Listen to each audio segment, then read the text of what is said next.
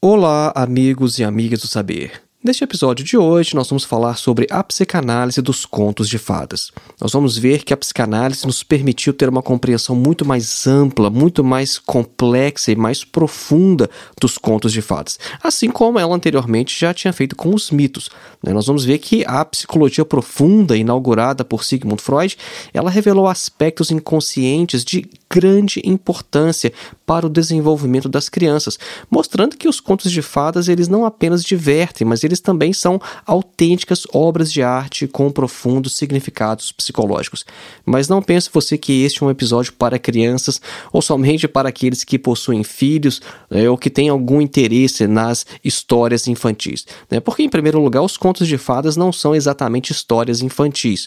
Quando a gente pega, por exemplo, as obras completas dos irmãos Grimm, né, que recolheram essas histórias aqui na Alemanha, a gente percebe que tem algumas que nem na verdade devem ser contadas às crianças, né, porque os pequenos eles é, ficam morrendo de medo de algumas dessas histórias. Então, na verdade, são histórias populares. Né? Então, a gente poderia considerar esse episódio aqui muito mais do que uma análise dos contos de fada, mas dos contos populares, esses contos que são transmitidos oralmente de geração a geração e que são uma construção coletiva. Então nós vamos tecer alguns comentários mais gerais e vamos também fazer algumas ilustrações com alguns contos de fadas que você já conhece e você vai perceber que embora você tenha conhecimento dessas histórias desde a sua infância, você provavelmente nunca percebeu os aspectos que nós vamos mencionar aqui hoje. Acompanhe.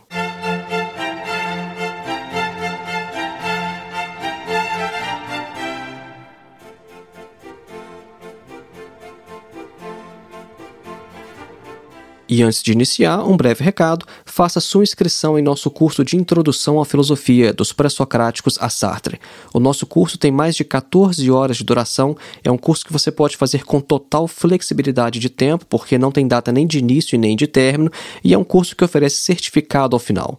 O objetivo é colocar você em contato direto com alguns dos principais textos de toda a história da filosofia. A gente começa lá nos filósofos pré-socráticos, passando pela Grécia clássica, pelo período romano, pela Idade Média, pela modernidade, chegando até o século XX.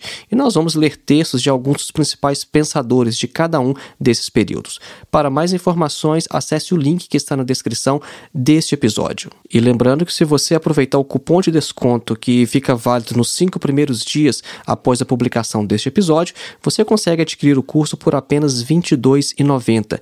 Este é um valor único, não é um valor mensal. É R$ 22,90 para adquirir o curso e ter acesso vitalício a ele. O nosso segundo e último recado é que você pode contribuir com a existência deste podcast e também do nosso canal no YouTube, fazendo uma contribuição via Pix ou então sendo um dos nossos apoiadores através do Apoia-se. Caso você queira fazer uma contribuição única através do Pix, tá? nossa chave é o nosso endereço de e-mail, que é filosofiavermelha.gmail.com. E o nosso Apoia-se está na descrição deste episódio, é apoia.se barra filosofia vermelha. Então voltemos ao nosso tema, a psicanálise dos contos de fadas. Uma das principais contribuições neste campo vem de um autor, um psicanalista chamado Bruno Bettelheim. Em uma obra de nome A Psicanálise dos Contos de Fadas, o psicanalista infantil ele mostra que, a fim de dominar alguns problemas de crescimento, né, tais como as decepções narcisistas, os dilemas edipianos, rivalidade com os irmãos, por exemplo, as crianças elas precisam entender o que está se passando dentro do seu eu consciente para que elas também possam enfrentar o que se passa em seu inconsciente. Só que isso não é alcançado através de uma compreensão racional, mas sim através de devaneios, de fantasias. É extremamente importante para as crianças os devaneios, né? o famoso viajar na maionese. Quem tem criança sabe do que eu estou falando, quem trabalha com criança sabe disso, né? que é muito importante para a criança exercitar a faculdade da imaginação. Só que tanto na criança quanto em nós adultos, se o inconsciente ele é recalcado e o seu acesso à consciência é barrado, a mente do indivíduo vai sofrer o que nós chamamos de intervenções de derivativos desses elementos inconscientes. E esses uh, derivativos eles vão tentar a todo custo se tornar conscientes.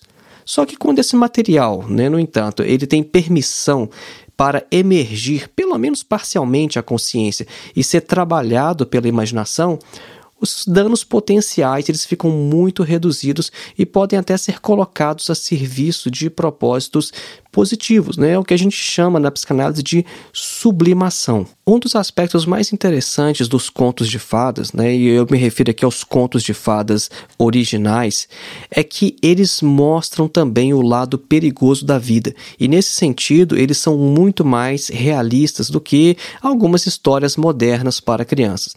Porque alguns pais vão pensar que eles devem passar para as crianças apenas imagens positivas, né, como se a vida fosse apenas flores. Só que a criança já sabe ali, em seu inconsciente, que as coisas não são exatamente assim. A criança ela sente os seus impulsos agressivos, né? ela sente os seus desejos de destruir os pais ou os irmãos e elas sabem que elas não são sempre boas. E se os pais ficarem insistindo em não lhes revelar como que as coisas realmente são, isso pode acabar tornando a criança um monstro aos seus próprios olhos. É por isso que a gente tem que tomar cuidado com essas histórias muito seguras, né, que mostram tudo muito bonitinho para as crianças, porque é, essas histórias elas procuram evitar alguns problemas existenciais e não mencionam alguns aspectos importantes da vida, tais como a morte e o envelhecimento. Só que os contos de fadas, os, os raiz, né, por assim dizer, ao contrário, eles vão confortar a criança de uma forma bem honesta, né, em relação às dificuldades humanas mais básicas. Por exemplo, muitas histórias elas vão começar com a morte da mãe ou então com a morte do pai. E isso cria alguns problemas bem angustiantes para os personagens. Da mesma forma que o simples eh, temor, que o simples medo que a criança tem de perder os seus pais, angustia a criança na vida real. Outra característica também muito importante nos contos de fadas é que neles o mal é sedutor e atraente. Né? Por exemplo, a gente pode imaginar a rainha ali em Branca de Neve ou então o lobo em Chapeuzinho vermelho.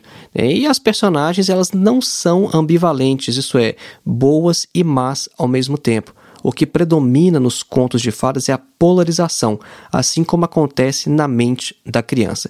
Isso aqui é uma questão muito interessante que a gente pode aplicar não somente nos contos de fadas, mas também até mesmo em análises políticas.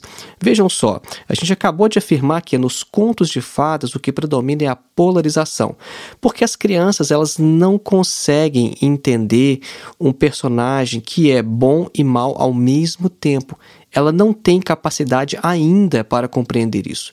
É, e é por isso que, às vezes, quando a gente vê algumas análises políticas, né, que colocam é, dois adversários políticos como se fosse uma luta do bem contra o mal, a gente percebe nisso um mecanismo extremamente infantil, porque a mente da criança funciona assim, e a gente percebe que, às vezes, a mente de alguns adultos ainda funciona dessa forma. Né? Então, é, essa polarização que a gente está falando aqui, ela significa o que nos contos de fadas?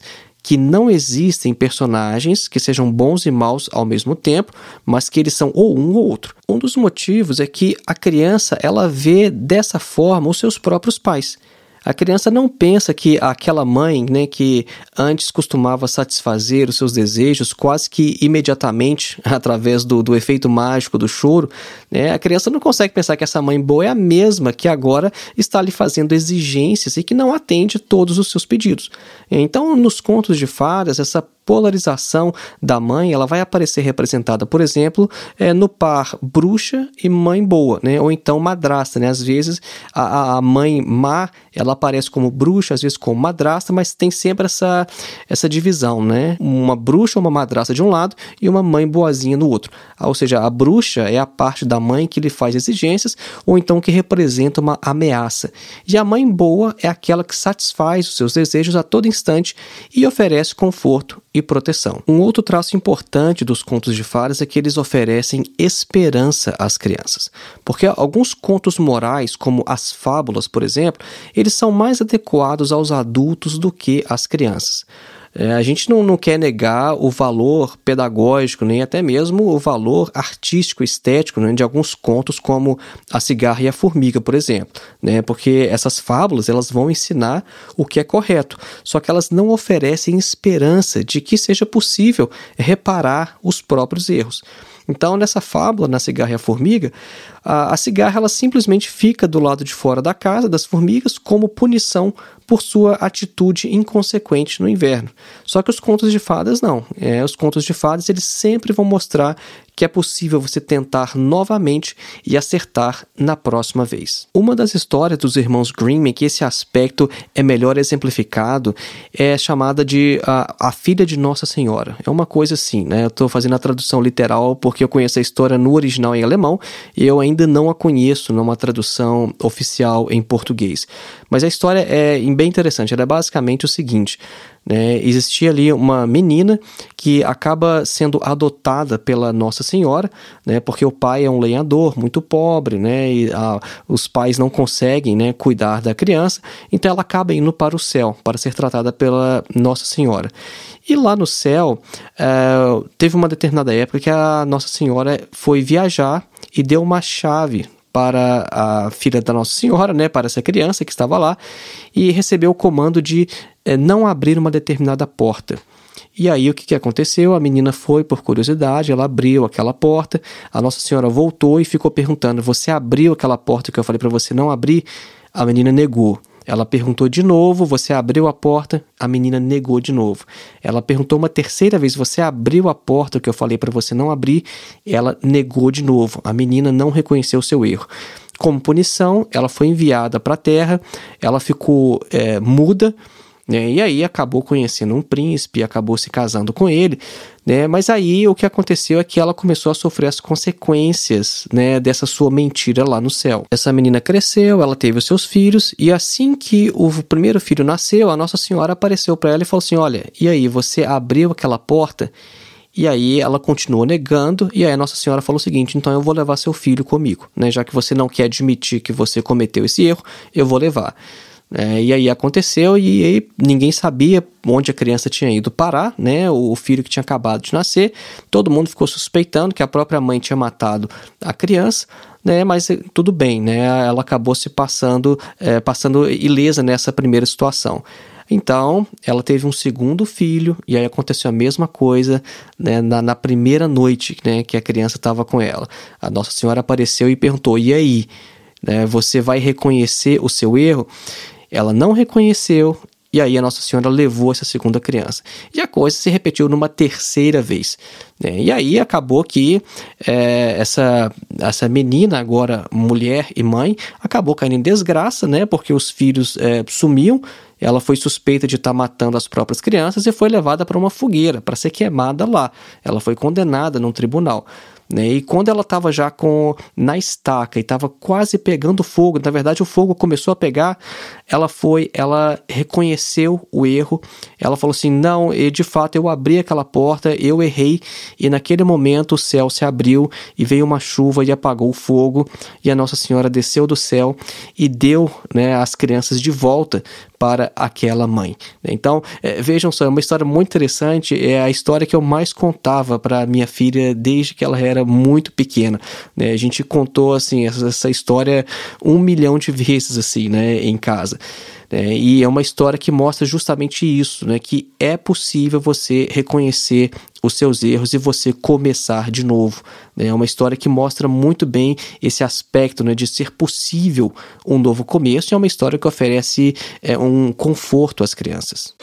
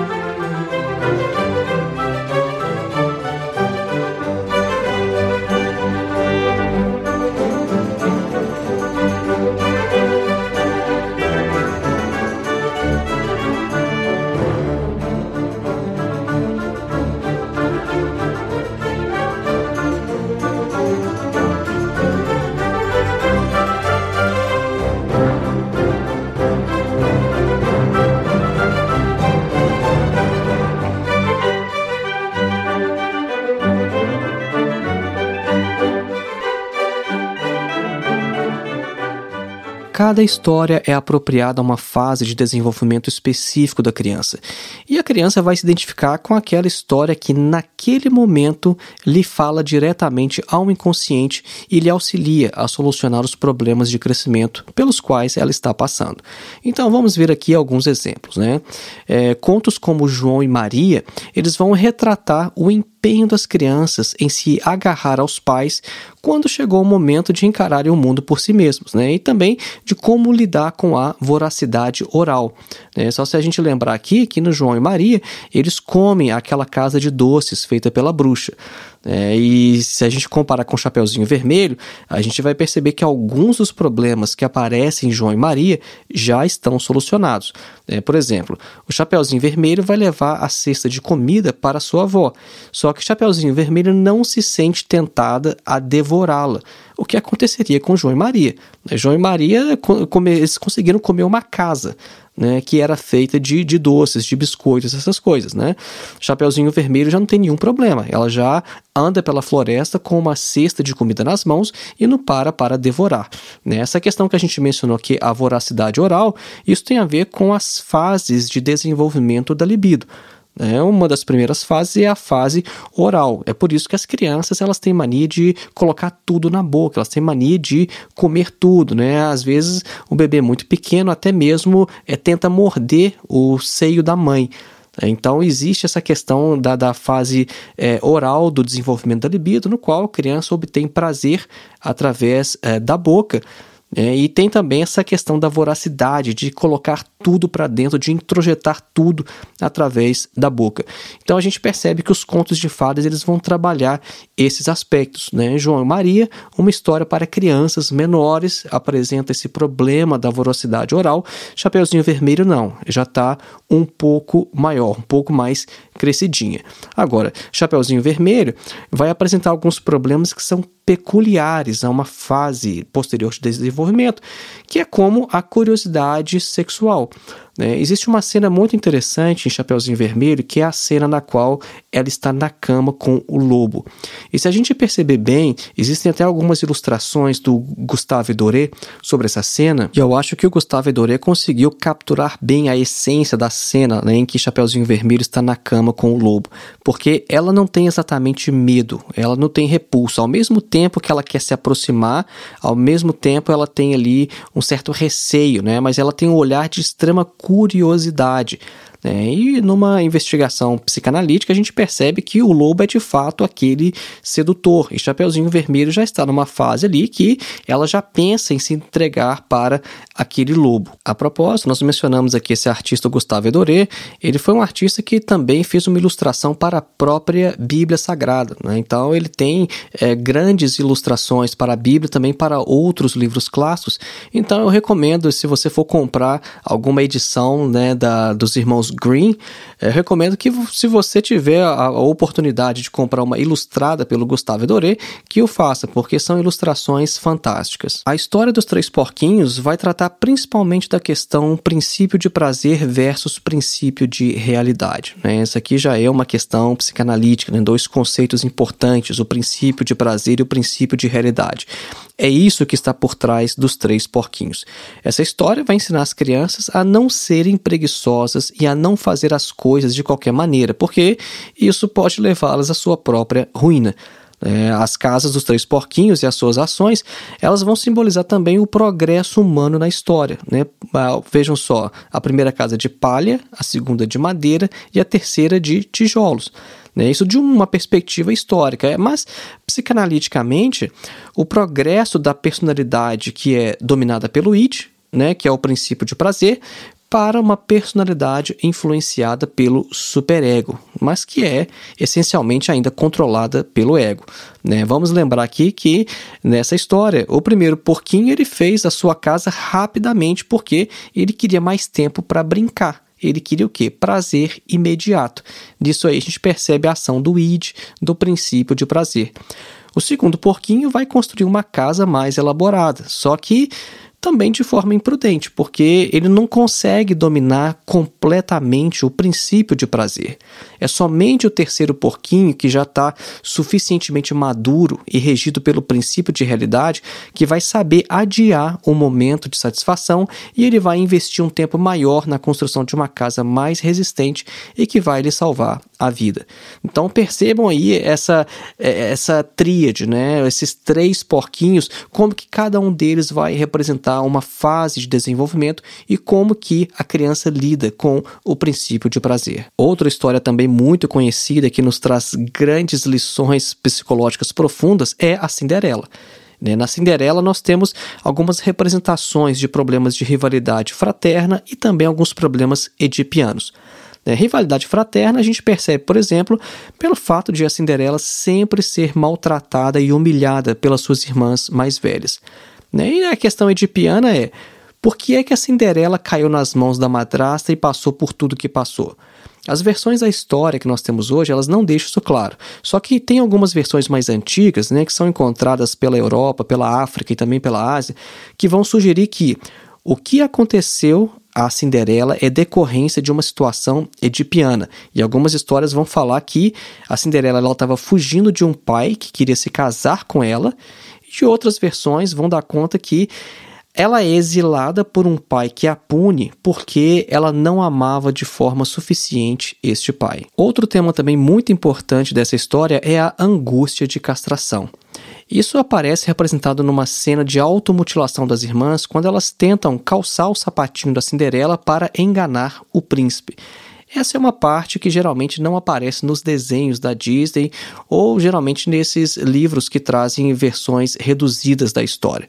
Né? Mas tem um trecho lá, na versão original, em que, para tentar enganar o príncipe, elas tentam calçar o sapatinho da Cinderela. Só que o sapatinho é muito pequenininho, né? E os pés delas são pés grandes e como não vai caber, a madraça dá ordem, olha, vocês têm que cortar um pedaço do pé para o pé de vocês entrar aí, né? E elas fazem isso. Então vejam só, quando a gente mencionou no início desse episódio que nem tudo nos contos de fadas é exatamente para crianças, né? Não da forma que a maioria dos pais entendem hoje, que querem mostrar só as coisas bonitas, as coisas belas.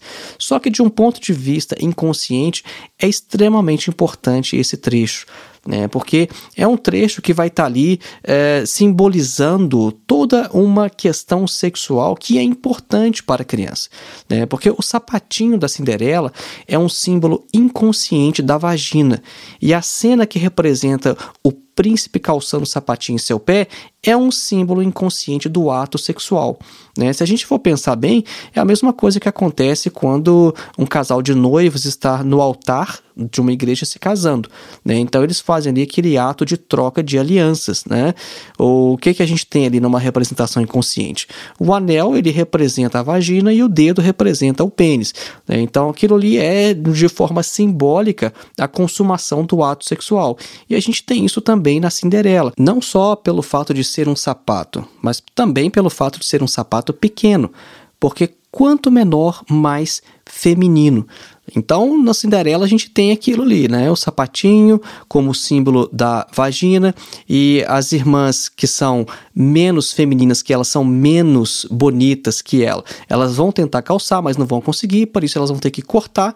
E aquilo ali é de certa forma um símbolo da castração, porque na história original inclusive sangra, né? Obviamente, você vai cortar o pé, vai sangrar e a história relata isso. Inclusive o príncipe ele vê essa cena e ele praticamente desmaia. Então, como vocês podem perceber, a psicanálise ela possibilitou uma perspectiva nova e radical na compreensão dos contos de fadas.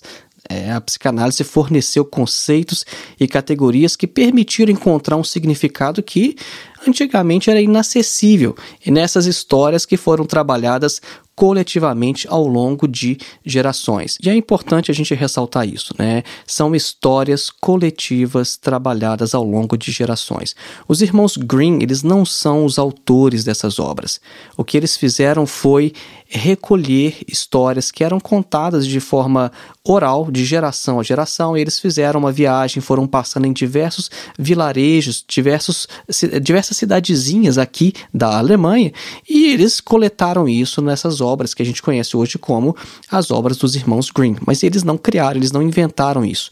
E é por isso que é muito importante que essas histórias elas sejam contadas da forma que elas foram transmitidas.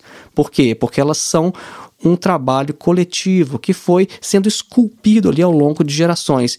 E se essas histórias tiveram tanta relevância e ainda têm hoje, é justamente porque elas são esse trabalho de um inconsciente coletivo. Né? E mais uma vez a gente chama atenção ao fato de que deve-se ter cautela com essas versões adaptadas, porque um desenho animado, né, um desenho da Disney, por exemplo, ele pode extrair ou então alterar de forma inadvertida alguns aspectos fundamentais de uma história que, no final das contas, pode até ficar legal como um bom entretenimento, mas que acaba perdendo com isso muito de seu valor psicológico. Então, o que a gente viu de forma geral aqui neste episódio é que os contos de fadas, eles ajudam as crianças a dominar problemas de crescimento, né, tais como decepções narcisistas, dilemas edipianos, rivalidades fraternas e etc. Né? E que a criança ela precisa muito da imaginação. Então é, é, muito importante que a criança ela exercite a faculdade da imaginação, porque através da imaginação e dos devaneios elas acabam resolvendo alguns problemas inconscientes. Né? E que as crianças não devem ser expostas apenas a histórias seguras, como é a tendência hoje né? Porque como tem essa questão toda de classificação dos filmes, eu acho que muitas das histórias dos irmãos Grimm, se fossem transformadas em filmes, as crianças não poderiam assistir a várias delas. E algumas de fato têm razão, porque algumas não são realmente para criancinhas. Algumas histórias apresentam algumas coisas muito pesadas, dependendo da idade da criança. Porque a gente mencionou nesse episódio também cada história vai representar uma determinada fase de crescimento e é mais adequada para uma criança mais nova ou mais adulta. E não só crianças também, né? Nós mencionamos nesse episódio que contos de fadas não são exatamente histórias infantis, histórias para criancinhas. Né? São histórias populares, histórias que tiveram uma construção coletiva ao longo de gerações e são por isso que elas ainda capturam tanto da nossa imaginação, do nosso interesse. Né? E de certo modo, os contos de fadas vão guardar algumas semelhanças ali com os mitos. Lembrando mais uma vez, faça sua inscrição em nosso curso de Introdução à Filosofia, dos Pré-Socráticos a Sartre. O link para o nosso curso está na descrição deste episódio ou então em nosso site www.filosofiaepsicanalise.org. Um grande abraço e até o próximo.